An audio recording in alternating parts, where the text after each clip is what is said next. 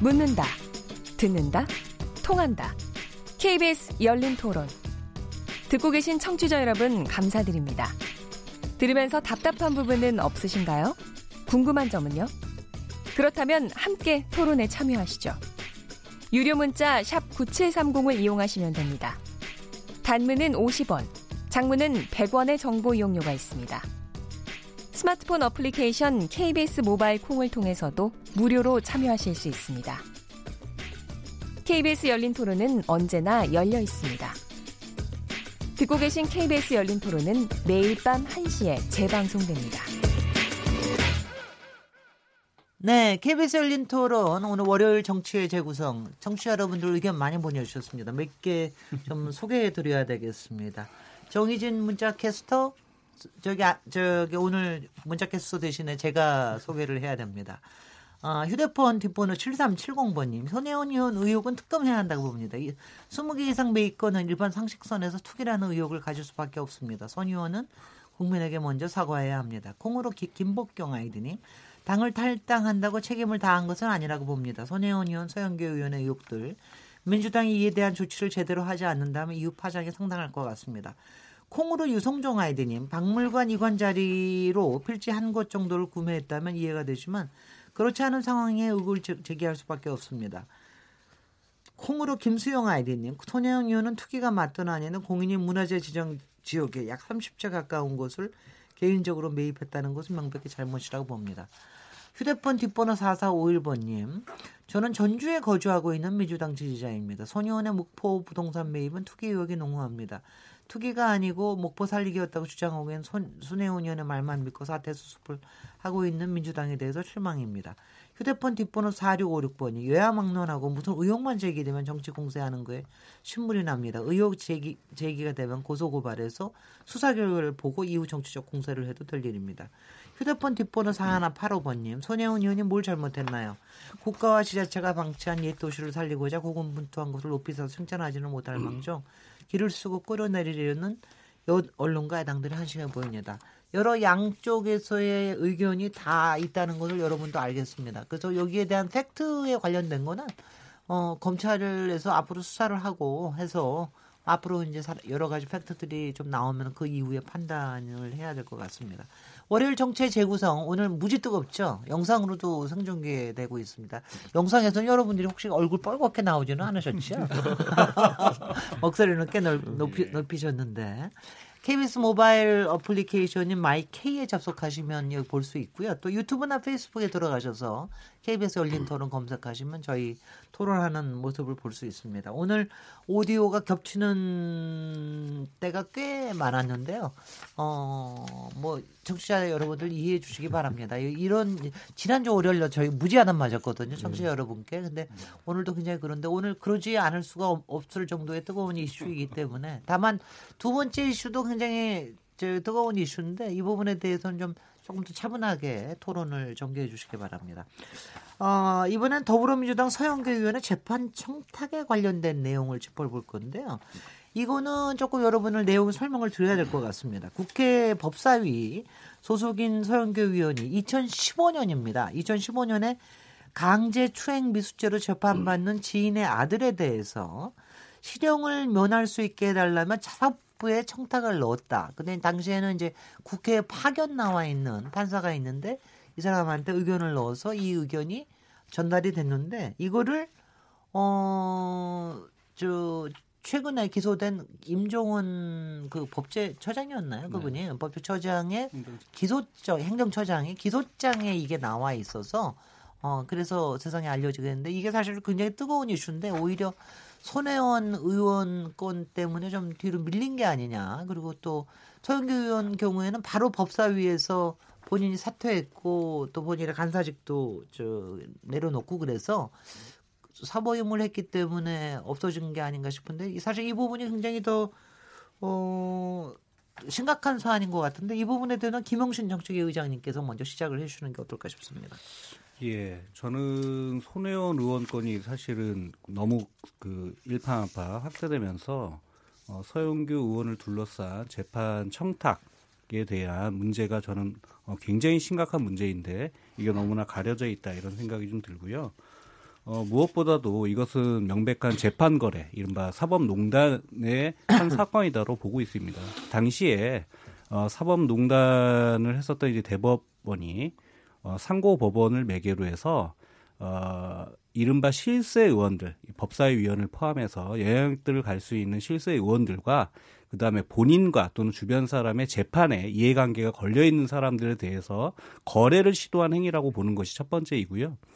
어, 두 번째는 어, 당시의 법사위원들이라든가 국회가 이른바 본인의 문제를 포함해서 주변 지인들에 대한 이른바 재판에 대한 민원, 청탁, 민원이라고 하는 이름하에 청탁을 공공연히 이제 해왔다라고 하는 부분들 그것이 그 민낯이 그대로 드러났다라고 하는 점에서 매우 심각한 문제다라고 생각하고요. 네. 이 결과적으로 어떻게 됐습니까? 그래서 이부 이 서영교 의원이 청탁을 했던 부분들이 결국 벌금형으로 감형이 된 거죠. 결과적으로. 그러면 그 피해자는 어, 누가 그 피해를 입었겠습니까? 으흠. 그것을 당했던 어, 선량한 시민은 그러한 그 보이지 않는 손들에 의해서 그런 어, 성적인 피해를 받았음에도 불구하고 제대로 단죄되지 못하고 처벌받지 못함으로 인해서 국민의 기본권이 침해된 사람이 분명히 생긴 겁니다. 네. 이것을 국회의원이 자신의 권한을 가지고 이른바 어, 사법부에 어, 잘못된 부정 청탁을 한 부분이다라고 하는 점에서 매우 심각한 문제라고 생각하고요. 네. 서영교 의원이 이것에 대해서 기억이 잘 나지 않는다. 자기는 아마 얘기를 했었어도 좀, 어, 좀 잘 봐달라라고 한 정도였을 거다라고 얘기하는 건 저는 굉장히 부적절한 대응이라고 생각하고요. 자기가 무엇을 잘못했는지 그걸 분명히 얘기해야 된다라고 생각하고 민주당 역시 이 문제에 대해서 판단하고 있지 않습니다. 아니, 그, 이게 옛날에 관행이고 또는 위법사항이 아니다. 그리고 어, 이른바 수석 부대표로서의 직위를 내려놓은 것으로 책임을 다한 거다. 저는 이 민주당의 이러한 태도 굉장히 문제가 있다고 생각합니다. 네, 네. 이거는 김영남 의원님이 역시 검찰 출신이기 때문에 예. 조금 법적으로 설명을 잘해 주실 것 같습니다. 뭐 앞서 말씀 주신 대로 사실은 손혜원 의원 사건의 최대 수혜자가 서영교 의원이죠.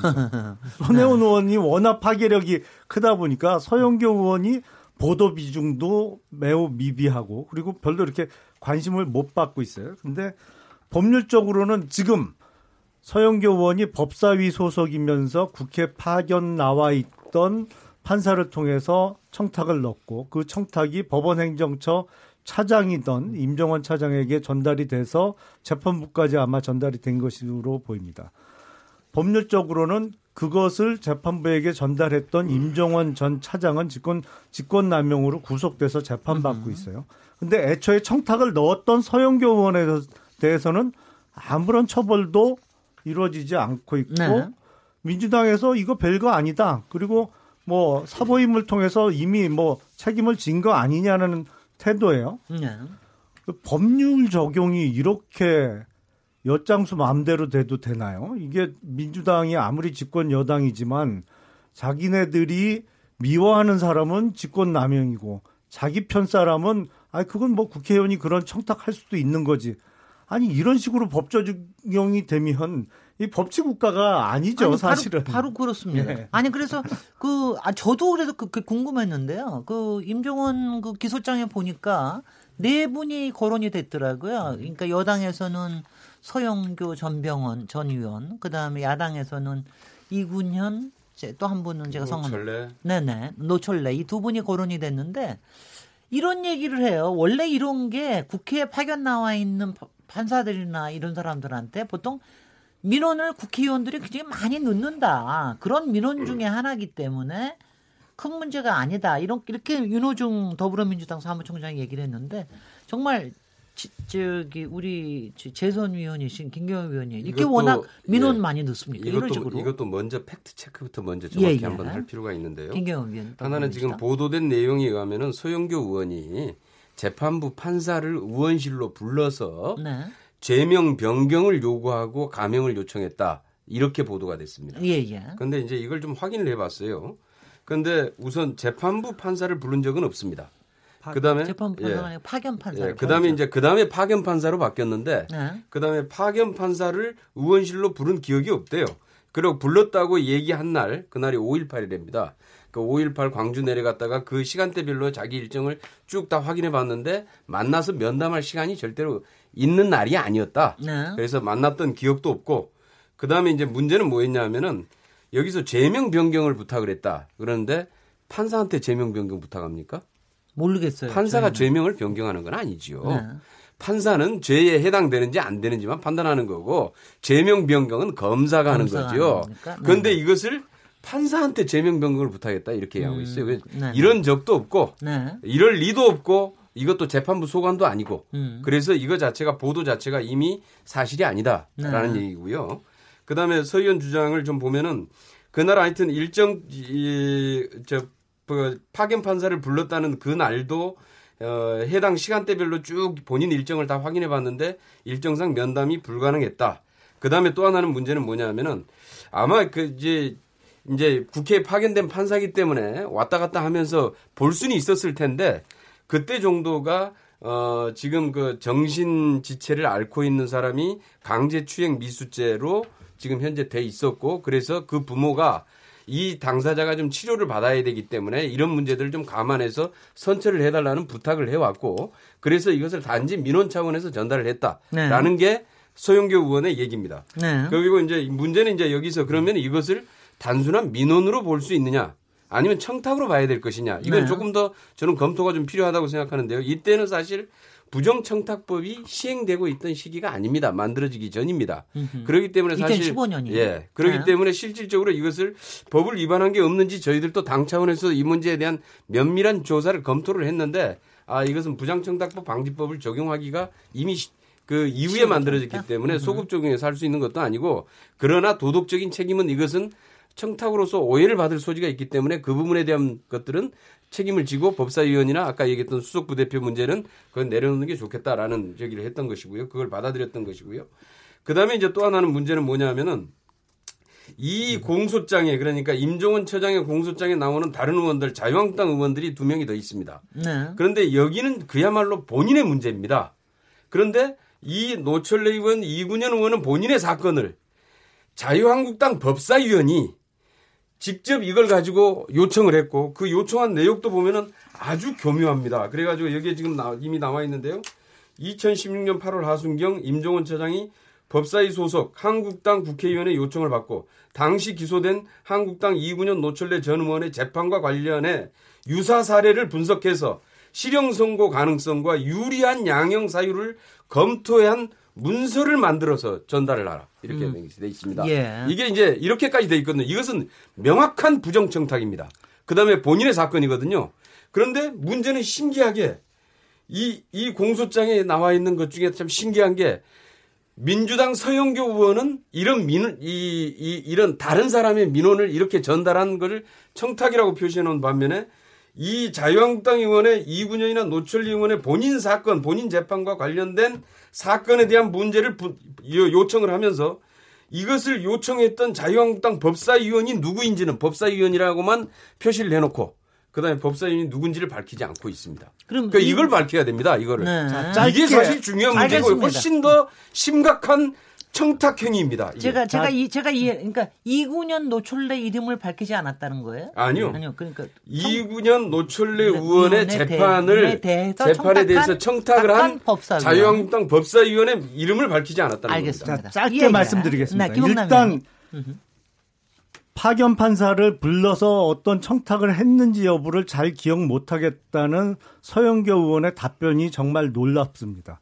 얼마나 이런 종류의 재판 청탁이나 아, 재판 거래를 많이 했으면 이걸 기억을 못 합니까? 음흠. 저 같으면. 이거는 평생에 뭐 한두 번 있을까? 있어서는 안 되는 일이지만 이걸 기억 못 한다는 답변 자체가 더욱 경악스럽고 죄명 변경은 의원님 죄송합니다만 공소장 변경하고 좀 헷갈리신, 헷갈리신 것 같은데 공소장 변경은 검사가 합니다만 죄명 네. 변경은 판사가 합니다. 그래서 야, 그게 그렇군요. 전혀 팩트 체크를 좀 잘못하셨고요. 그리고 지금 한국당에도 재판받던 의원이 두 명 있었는데 그거 관련해서 말씀하셨는데 뭐 전형적인 물타기입니다만 좋습니다. 잘못한 거 있으면 다 밝혀야죠. 이건 전 뭐 밝히는 거를 그 저기 반대하지는 않겠습니다. 그런데 지금 민주당의 입장부터 일단 정하세요. 그러니까 이게 서영교 의원의 이런 재판 청탁이 지금 청탁을 받고 실행한 사람이 직권남용으로 구속돼서 재판을 받고 있는데 청탁을 넣은 사람이 왜 직권남용의 공범이 아니라는 건지 아니면 적어도 서영교 의원도 직권남용의 공범이니까 한국당 소속의 누구도 공범이 있으면 밝히자고 나오시면 나오시면 제가 이해를 하겠어요. 근데 서영교 의원은 이게 아니고 아무 문제가 없고 법률적으로는 될, 어, 아무 문제 될 수가 없다고 하면서 한국당에도 비슷한 사람이 있으니까 밝혀보자. 민주당 주장대로 하면 아무 죄도 안 되는데 지금 밝히자는 거잖아요. 입장부터 먼저 정하세요. 민주당에. 저는 이제 뭐 민주당에서 네네. 당내에서 이제, 이걸 네. 먼저 이제, 앞서가지고 당연히 국민 정서상으로는 이것은 국회의원이 부당하게 이제 재판에 개입하려고 한 것인데 이것을 민주당에서 아주 판사 역할까지 다 해가지고 죄가 되느니 안 되느니 그래서 우리는 당에서 징계할 수 없다는 있다는 이런 걸 하고 있는 것 자체가 제 생각에 굉장히 궁색하다 이렇게 국민들은 여길 것이고요. 네. 민주당은 법원이 아니에요. 민주당 내 뭐 삼권 분립인지 모르겠지만은 그 안에서도 민주당은 정치를 하는 곳이고 국민들이 이 사건을 바라볼 때 지금까지 민주당이 칼 빼들고 적폐 청산한다 그럴 때 이런 거 다 싸잡아가지고 지금까지 공격해놓고는 지금 와가지고는 아주 세밀하게 법리적으로 검토해 보니까 문제될 것이 없다. 우리가 처벌하고 싶어도 처벌할 수가 없다. 뭐 이런 식으로 나오는 것은 굉장히 국민들이 느끼는 온도차가 있을 것이다. 이렇게 말씀드리고요. 아까 김경영 의원께서 아니 본인들의 사건 이렇게 한 것이 더 중하지 않냐 그랬는데요. 국민 정서상 봤을 때 국회의원들이 선거법이나 정치자금법으로 걸려가지고 자기 살겠다고 바둥거리는 것도 당연히 눈꼴 사나운 일이지만은 지금 여기에 지금 서영교 의원이 살려주려고 했던 또는 감형시키려고 했던 사람은 뭐냐면요. 민주당이 그렇게 항상 부르짖는 성범죄에 해당하는 사람이에요. 네. 그 성범죄도 특히 재범이라지 않습니까? 범죄 나온 정보에 따르면은 그 사람을 지금까지 이렇게 비호하려고 소속 국회의원이 사법적 편법까지 동원했는데 그렇다면 앞으로 민주당 같은 경우에는 이런 정책이 있어가지고 발언하기 참 어려워요 보면은. 네. 아, 저는 바로, 그래서 바로 그 문제입니다. 저는 그래서 이 저는 지인의 청탁을 받아가지고 국회의원이 국민이 부여한 막강한 권력을 성추행 잡범 하나 지금 구제하는데 썼다는 것 자체가 저는 국민들이 굉장히 분노한 지점인데 처벌할 방법이 없다? 어, 저는 아마 그러면 국민의 분노에 직면할 거라 봅니다. 아니 근데 예, 예. 여기서 제가 또 차분하게 김명진 정책위 의장님 이거 좀 여쭤보면 그럼 이 경우에는 어떤 식으로 서영교 의원에 대한 그러니까 이것도 일종의 의혹 아니에요? 청탁 네네. 의혹? 네. 또 이게 저 법적으로 문제가 있는 거냐? 이거는 어떤 식으로 조사가 이루어져서 이게 돼야 되는 겁니까? 일단 두 가지 붙여서. 그 네. 루트가 있는데요. 네. 지금 어쨌든 그 검찰에 이제 어, 사법농단 수사를 하고 있는 단위에서 네. 임종원 저 이제 처장에 대해서 공소장 이제 추가 변경을 하면서 지금 이 내용이 이제 확인이 된 거지 않습니까? 네. 그리고 일단 검찰은 이거를 이제 임종원 그 전 처장에 대해서 공소를 유지하면서 추가 수사를 하겠다고는 돼 있습니다. 그래서 일단 이제 다음 단계로 이제 검찰의 수사가 이제 진행되는 게 있을 것이고요. 어, 그 다음에 이제 공소장 등에 드러나 있는 사실관계를 근거로 해서 국회 윤리위원회에 징계를 요청하는 방법이 있는데요. 어, 저는 이것도 당연히 이루어져야 된다고 보는데 어, 이제 제가 좀 우려하는 부분들은 아까 이제 김용남 전 의원께서는 이제 어, 관계없이 다 밝히자라고 하는 것 저는 정말 그, 그 올바른 얘기라고 생각하는데 어, 지난번에 이제 자유한국당이 손혜원 의원에 대한 징계안은 제출했어요. 근데 동일한 시기에 발생한 어, 서영교 의원에 대한 징계안은 안 냈더라고요. 그래서 저는 이거 굉장히 의아스러웠었고, 음. 그 이제 한간에서 얘기 우려하는 바는 뭐냐면 지금 이제 아까 얘기했던 공소장에 나와 있는 내분뿐만이 아니라 지금 홍일표 이제 현 의원이시죠. 이분 같은 경우는 이분도 현재 그 정치자금법 관련해서 재판을 받고 있는데 이거 역시 어, 당시에 그 대법 그 대법에서 어 이른바 재판 대응 전략 문건을 작성해 줘요. 그래서 이 돈을 받은 돈을 가지고 사무실 비용으로 하지 말고 직원들에게 나눠줬다라고 얘기해라. 그리고 당신은 모르는 걸로 해라. 이제 이런 부분도 지금 사법농단의 한 대상으로 되어 있는 거고요. 아까 얘기했듯이 이제 그 두 분의 어, 자유한국당 노철래 전 의원, 그다음에 이군현 전 의원에 대한 재판 거래 의혹도 제기되고 있는 부분이기 때문에 이 부분에 대해서는 성역 없는 조사를 해야 되는 거죠. 네. 그래서 어 한간에 얘기하는 것처럼 재판 거래는 원팀이냐? 어? 자유한국당, 민주당 가리지 않고 너희들은 다 아냐.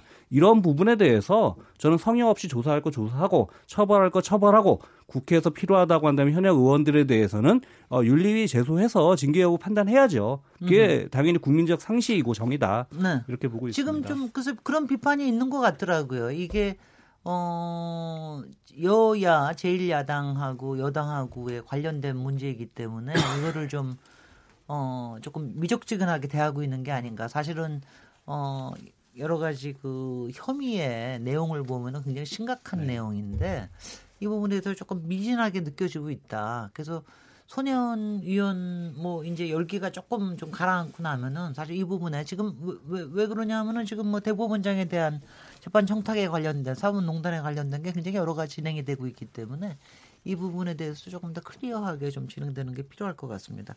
여기까지 하도록 하고요. 어, 잠시 쉬었다가 다음 주제 이어가도록 하겠습니다. 지금 여러분께서는 KBS 열린 토론 시민 김진애와 함께하고 계십니다. 토론. 듣기만 하면 답답하시죠? 유료 문자 9730으로 문자 보내시면 토론에 참여하실 수 있습니다. 짧은 문자는 50원, 긴 문자는 100원의 정보 이용료가 있습니다. 스마트폰 어플리케이션 모바일 콩을 통해서도 무료로 참여하실 수 있습니다. KBS 열린 토론은 당신을 향해 언제나 열려 있습니다. KBS 열린 토론 월요일 정치의 재구성 코너 하고 있습니다. 이제 뭐 시간 얼마나 안 남았지만 어, 조금 저 다음 주제로 넘어가 보도록 하겠습니다. 오늘 김경엽 더불어민주당 의원님, 김영남 전 새누리당 의원님, 이준석 바른미래당 최고위원님, 김용신 정의당 정책위 의장님 네 분과 함께 하고 있습니다. 월요일 정체 재구성 저 영상으로도 보실 수 있는 거 아시죠? 모바일 어플리케이션 마이케이에 들어가시거나 유튜브 또는 페이스북에 들어가셔서 KBS 열린 토론 어, 검색해 보십시오. 어, 마지막으로 5.18 진상조사위원회 최근에 상당히 문제되는 거 이 부분을 뭐 얘기를 좀 해야 되겠습니다. 아, 작년 9월 달에 특별법이 시행이 됐는데 아직까지도 어, 의원 구성을 못 하고 있다. 뭐 하여튼 진통구태 어, 저 자유한국당에서 세 명의 의원을 추천을 했는데 이 논란에 대해서는 어떻게 보고 계시는지 이거에 대해서는 이준석 최고위원님이 먼저 시작해 주시죠. 저는 근데 네. 이번에 이제 자유한국당이 어떤 위원을 추천하냐를 가지고 상당히 네. 말이 많았는데 결국 논란이 있던 그 이제 그 지만원 씨가 네. 이제 배제되고 나가지고 선임진 인물들도 지만원 씨만큼의 아주 극단적이고 체계적인 주장을 통해 가지고 했던 건 아니지만은 과거에 비슷한 내용들을 공유했던 바가 있는 분이거든요. 예를 들어 이세 분이요? 예, 차기혁 변호사 같은 경우에는 예를 들어 광, 과거 이제 광주 5.18 그 북한군 특수부대 투입설에 관련된 기사를 이제 트위터에 회람하고 이런 전력이 있기 때문에 정말 아마 광주에 있는 분들이 느끼는 불편함 아마 비슷할 것이다. 저는 그럼에도 불구하고 이분들이 내세우는 주장에 새로운 것들을 만약에 어, 파헤칠 부분이 있다면은 그것이 뭐 긍정되든 부정되든 간에 해볼 가치가 있다 생각하지만은 지금까지 이분들이 5.18에 됐던 주장 중에 저는 새로 특기할 만한 것을 많이 찾지 못했고 단순히 그냥 한 오른쪽 시각을 대변한다라 보기에는 아까 말했던 것처럼 저는 이제 이것에 조갑재 기자도 과거에 얘기한 바가 있지만은 5.18에 광주에 북한군 특수부대가 투입되었다라는 설을 믿기 위해서는 상당한 선입견이 동반되어 있다고 생각합니다. 네. 그래서 저는 이 부분의 부적절성에 대해 가지고는 아마 계속 논란이 있을 거로 생각되고요. 그래서 저는 이게 사실 이제 이 반대 측면을 봤을 때도 보수 진영에서 보기에도 뭐 이제 보면은 5.18에 대해 가지고 좀 새롭게 규명해야 되는 부분이 있긴 합니다. 예를 들어 지금 어, 다른 이제 독립유공자나 아니면은 그 참전 유공자 같은 경우에는 명단이 공개되고 있는데 지금 5.18 유공자 같은 경우에 명단이 공개 안 되고 있지 않습니까? 국가 유공자인데도 불구하고 명단이 공개되지 않는 것 이런 것들 좀 체계적으로 다툴 수 있는 그런 위원들이 있으면 모르겠지만은 지금같이 의혹을 이제 재생산하는 그런 어, 위원들 같은 경우에는 제 생각에 좋은 선택은 아니다는 생각합니다. 네. 네. 네. 뭐 김영남 의원님 자유한국당 네. 입장을 좀 확실하게 얘기를 해주실 수 있을 것 같은데 진통이 심했죠 내부에서 이거 추천하기 위해서. 뭐 이런저런 의견이 다양하게 나왔었습니다. 근데 아, 위원 선정과 관련해서 한국당 측의 선정이 문제가 있는 거 아니냐라는 지적은 선뜻 동의하기가 어려운 것이요. 네. 5.18과 관련해서 전 국민이 하나된 의견을 갖고 있는 명백히 규명되고 움직일 수 없는 사실로 확정이 이미 된 건가요? 5.18이? 만약에 네. 그렇다면 진상조사위원회를 또 할 필요가 없겠죠.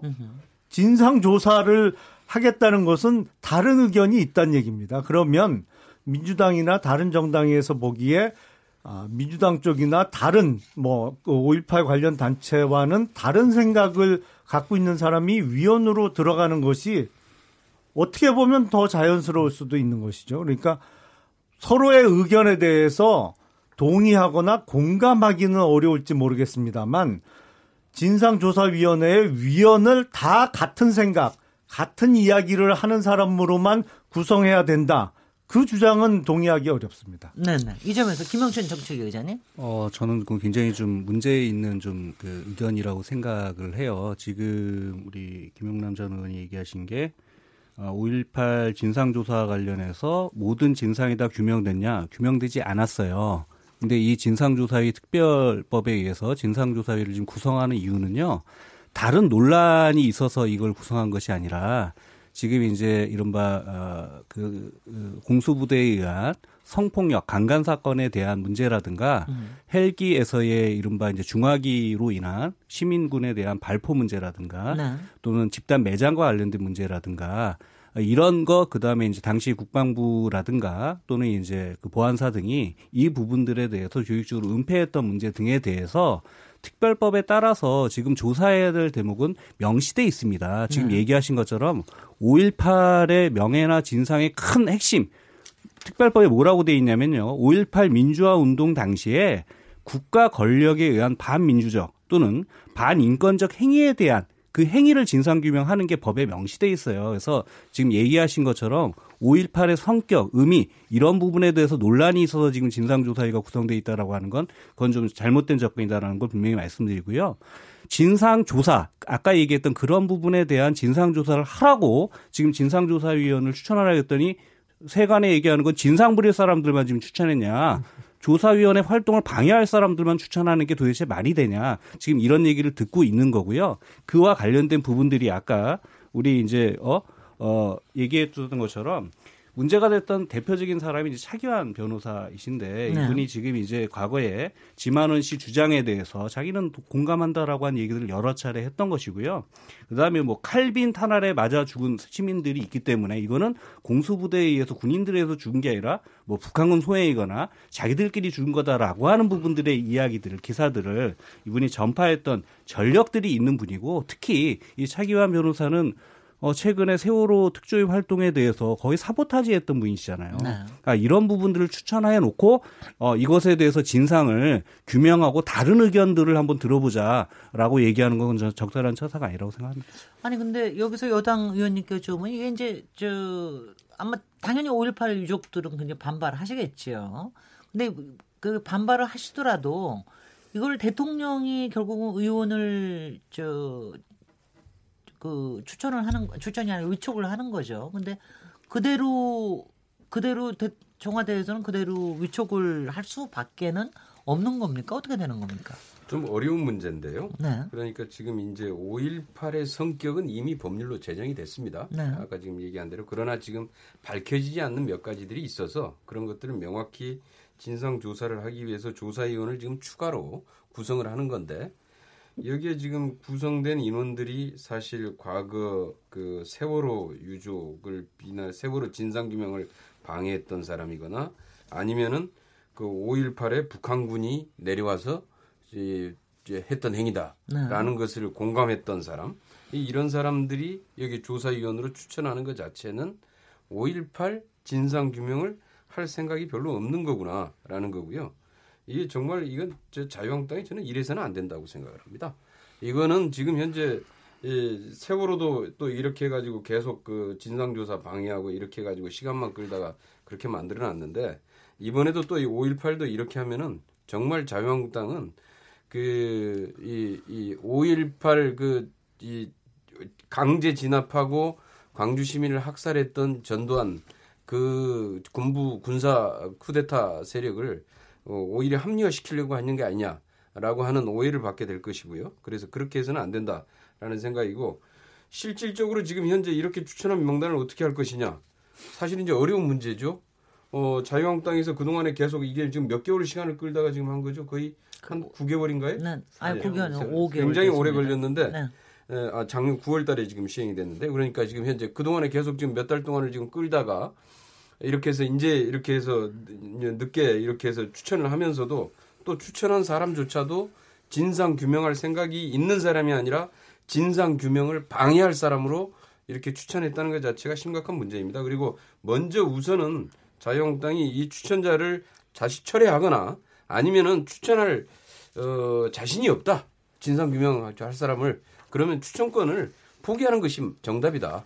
아, 그 다음에 그렇게 해서 전 실질적으로 진상 조사할 사람들로 어, 진상 조사단을 구성을 하고 그리고 나서 이게 제대로 임명이 돼야지 어, 제, 제, 제대로 이 본래 이, 이5.18 진상 규명이라고 하는 이 목적을 달성할 수 있지 않겠습니까? 저기 바른미래당에는 추천권이 없습니까? 바른미래당 없습 네? 있죠. 없습니까? 있으면 거기는 추천했습니다. 예. 추천 추천했습니다. 근데 저는 여기서 한 가지 더 보태고 싶은 네. 건 뭐냐면요.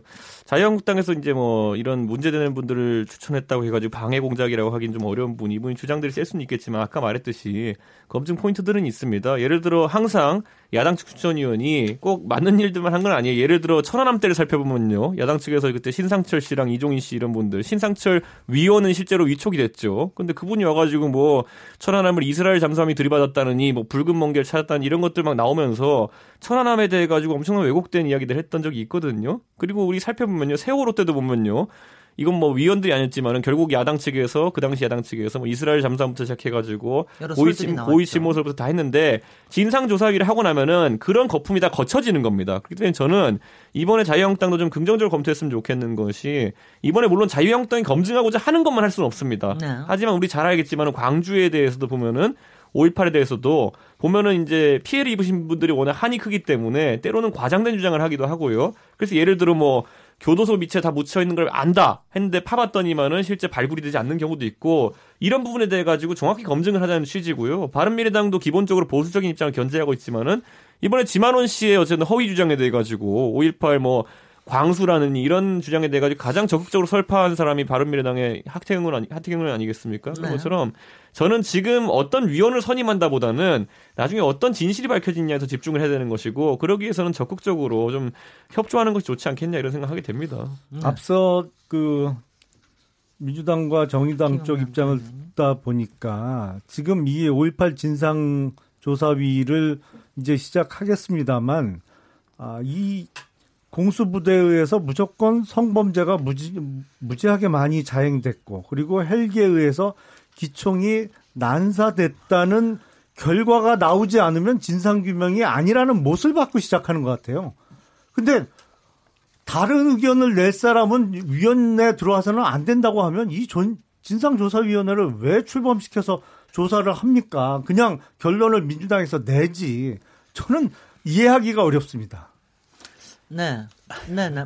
저, 뭐 김홍준 정책위원장이 예. 꼭 얘기하실 거면은. 네. 예, 지금 그렇게 얘기하실 문제가 아니고요. 지금 이미 그 계엄군에 의한 성폭력은 정말 불행한 사건이고 이것에 대해서는 이미 그 정부에서의 일부 규명 과정을 통해서 일부가 드러난 것이지요. 정확히 얘기하면.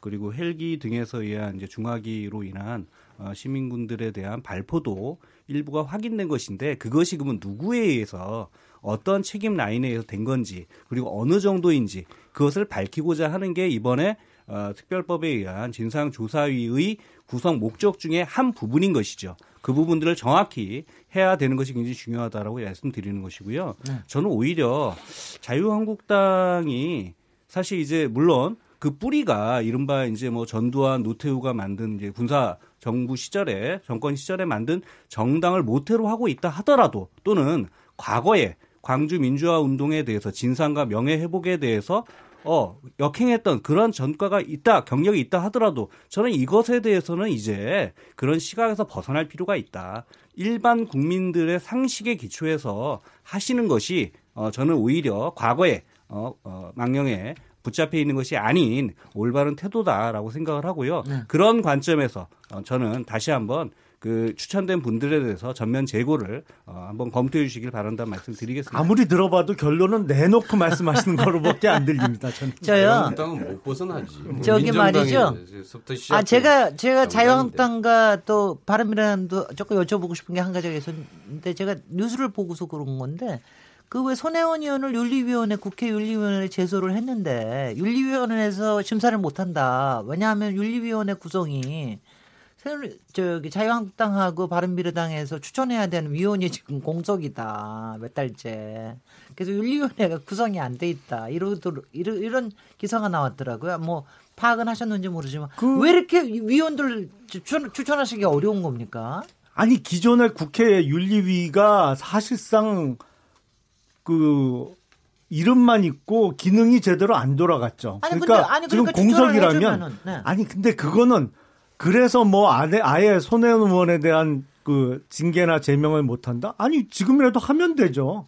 위원은 위촉하면 됩니다. 그래서 네. 꾸려서 이번에라도 네. 정말로 국회의원이 이런 잘못을 하면 이런 국민의 공분을 사면 제명당할 수 있다는 걸 보여준다면 국회 윤리위가 훨씬 앞으로 활성화가 되겠죠. 네. 의원 구성을 빨리 하셔서 여러 가지 하시기 바라고요. 오늘 이제 굉장히 뜨거웠던 반면 마지막에는 약간 약간 영두삼회가 된것 같은 약간 좀 그런 기분이 없지 않아 있습니다만은 처음에 너무 핫해서 그래서 저기 계신 분들한테 한 1분 30초 정도씩 지금 오늘 워낙 뜨거운 이슈들이 어 지금 국회에 올라와 있기 때문에 어, 그리고 검찰에서도 물론 또 있고요. 뭐 이게, 이게 보통 일들이 아닌 것들이 있는데 이러다 연초부터 많은 것들이 흩어지지 않을까 뭐 이런 걱정도 좀 들기도 드는데 이런 부분들에 대해서 좀 얘기를 해 주시기 바랍니다. 어, 이준석 최고위원님부터 얘기하실까요? 저는 우선 손혜원 의원 건에 대해 가지고는 지금 민주당이 갑자기 와가지고 이제 법적 잣대들을 들이대면서 이것 투기냐 투기 아니냐 이렇게 들이대는 것 그리고 갑자기 뭐 박지원 의원이라는 어, 좀 오래된 정치인에 대한 반감을 이용해서 지금 상황을 타개하려고 하는 모습 이런 것들이 저는 아주 정치적으로 보이고 지금 국민들이 봤을 때는 좋지 않은 소위 말하는 정쟁을 유도하려는 모습밖에 보이지 않습니다. 그리고 저는 서영교 의원권 같은 경우에는 이거말 이거야말로 지금까지 민주당이 사법농단을 뿌리 뽑겠다고 빼들었던 칼을 자기 자신에게 겨눌 수밖에 없는 상황이거든요. 우리가 과거 정부에서도 이런 일 많이 봤습니다. 이왕구 총리 임명해가지고 부패 때려잡겠다 그랬더니만 본인이 가장 먼저 칼을 먹는 경우도 있었거든요. 근데 네. 거기에 대해 가지고 민주당이 엄정한 자세를 보일 때 지금까지 이야기했던 적폐 청산에 대해 가지고 진정성을 믿어줄 수 있을 것이다. 사법 개혁에 대해서 진정성을 확인할 수 있을 것이다. 이렇게 생각하고요. 저는 5.18 문제 같은 경우도요. 지금 보면은 아까 김용남 의원이 하신 말씀 제가 약간 비판을 했지만은 그래도 진상 규명이라는 거는 양측에서 생각하는 의구심을 원 없이 다 털어낼 수 있을 때 저는 그것이 가능하고 네. 5.18이라는 역사의 아픔을 이제 하나의 어, 이제 해결 단계로 가져가는 것이 아닐까 이렇게 생각하고 보수 측에서 이제 의구심을 갖는 부분 예를 들어 아까 보면 뭐 왜 국가유공자 중에서 독립유공자와 참전유공자, 6.25 참전유공자 같은 경우에는 자랑스러운 국가유공자들이기 때문에 명단이 다 공개되어 있는데 네. 5.18 유공자나 아니면 또 고엽제 전후의 유공자분 같은 경우에는 물론 아픈 기억이 있는 분들이지만은 우리가 이제 상훈을 하고 있는 상황 속에서 명단 공개가 안 되는지 이런 것들도 포괄적으로 아까 뭐 특별법의 한계를 말씀하셨지만은 꼭 그것에 바탕으로 할 것이 알겠습니다. 아니라 한번 아픔을 치유하는 입장에서 다 건드려 봤으면 네. 좋겠습니다. 네. 김영신 의장님. 예. 1분만. 예, 1분인가요? 예. 네. 공방은 하더라도 저는 숙제는 했으면 좋겠습니다. 음. 그러니까 무슨 말씀이냐면 1월 임시회가 지금 소집되어 있는 상태인데요. 어, 원래 이제 여야 5당이 합의했던 사항이 1월 임시회에서 두 가지 합의 사항이 있었던 거죠. 어, 채용 비리, 그러니까 강원랜드를 포함한 공공 부분의 채용 비리에 대해서는 국정조사를 하기로 했고 그 조사 계획서를 본회의에 처리하기로 한 건데 네. 지금 이거에 대해 진도가 안 나가고 있습니다. 저는 뭐 그 자유한국당이라든가 다른 정당들 다시 이 부분에 대해서 다시 원래 하기로 했던 숙제 제도로 해야 되지 않겠냐 싶고요. 네. 두 번째는 원래 1월 달까지 선거제 개혁에 대해서 합의 처리하기로 위해서 어, 이른바 연동 비례대표제 도입을 위한 적적 검토를 하기로 했는데 이 부분도 지금 지지부진합니다. 그래서 원래 하기로 했던 숙제들은 제대로 하면서 필요한 부분에 대해서는 뭐 상임위를 열어서 어, 진실을 규명하던 사실관계를 파악하던 그렇게 해서 정쟁은 좀 최소화하자라는 말씀을 드리겠고요. 네. 마지막으로 합의했던 내용 외에도 반대가 없는 부분들 예를 들면 지금 체육계에서 벌어지고 있는 어 폭력 문제라든가 성폭행 문제에 대해서는 해당 상임위 열어서 청문회를 하던 뭘 해서라도 네. 어, 이 부분에 대한 국회 기본 업무들을 하자 이런 말씀을 꼭 드리고 싶습니다. 네, 김영남 의원님. 네. 제가 직업이 변호사다 보니까 오늘 낮에 그 구치소에 그 수감자 접견을 좀 잠깐 다녀왔거든요. 근데 뭐 이런저런 얘기하다가 지금 요새 구치소에 수감돼 있는 분들이 그런 얘기를 한다는 거예요. 거기도 정해진 시간에 뉴스를 음. 보는 모양입니다. 아니 손혜원 의원도 저렇게 밖에 있는데 우리가 왜 들어와 있냐 지금 이 안에. 글쎄 우, 좀 우스운 얘기처럼 흘려드릴지도 모르겠습니다만 민주당에서 국민의 민의를 다시 한번 좀 점검해야 되는 상황 아닌가. 그냥 무조건 자기네들 얘기가 맞다고 우길 만한 상황은 전혀 아닌 것 같습니다. 그리고 서영교 의원 관련해서는 내일인가요? 양승태 전 대법원장이 아마 영장 심사를 내일 받는 거로 알고 있습니다. 그리고 음. 임종원 전 차장은 이미 구속이 돼 있고요. 네. 글쎄 그 두 분이 지금 어, 재판 거래 사법농단을 했다고 해서 구속돼 있고 구속될 위기에 처해 있는데 그렇다면 서영교 의원은 퀘스천 마크라는 말씀드립니다. 네네. 김경호 의원님 1분. 예, 모든 제기되는 의혹들에 대해서는 철저히 진상을 확인하고 거기에 대한 책임을 물어야 되는 건 당연합니다. 그런데 조심해야 될 것은 국회의원을 떠나서 한 개인의 인격이나 명예가 걸린 사안입니다. 그래서 팩트 체크 정확히 하시고 마녀 사냥식 매, 도해서는 안 된다라고 생각합니다. 왜곡이나 허위 조작 보도도 있을 수 없고 거기에 대한 책임도 어, 져야 된다라고 생각을 합니다. 어, 손혜원 의원의 부동산 투기 의혹은 사실 투기 의혹의 문제가 아니라 본질은 재개발이냐 아니면 문화재 보호할 것이냐의 문제가 저는 본질이 아닌가 이렇게 생각을 합니다. 그 다음에 소영교 의원의 사법청탁 의혹도 역시 마찬가지입니다. 이것이 진실 그대로 있는 그대로 밝혀져서 어, 거기에 해당하는 만큼의 책임을 지는 게 맞다라는 생각이고요. 또 이런 것들을 할 때는 저는 하나는 형평성의 문제가 대단히 중요하다고 생각합니다. 어, 부동산 투기에 있어서 나경원 대표가 했던 부동산 투기와 어, 손혜원의 투기가 어떤 게 과연 진짜 부동산 투기인지 알겠습니다. 명확히 밝힐 필요가 있고요. 사법 청탁 의혹도, 의혹도 서영교 의원권인지 사법 청탁인지 아니면은 노철래 이분현 의원권이 진짜 더 네, 사법 청탁에 가까운지 형평성 문제를 가지고 바라봐야 될 문제이고 이런 예. 문제까지 같이 다 예, 사실이 밝혀져야 된다라고 네. 생각합니다. KBS 열린 토론 정치의 재구성 정말 뜨거웠습니다. 오늘은 평소에 댓글이 3배였습니다. 지난번엔 2배였는데. 아, 근데 이렇게 자꾸 정쟁화되는 것들이 자꾸 많이 나와서 좀 걱정이기는 합니다. 오늘 토론에 참석해 주신 김경엽 더불어민주당 의원, 김영남 새누리당 의원, 이준석 바른미래당 최고위원, 김용신 정의당 정책위의장 네 분 모두 감사드리고요. 저는 내일 7시 20분에 다시 찾아오겠습니다. 감사합니다. 감사합니다. 감사합니다. 네.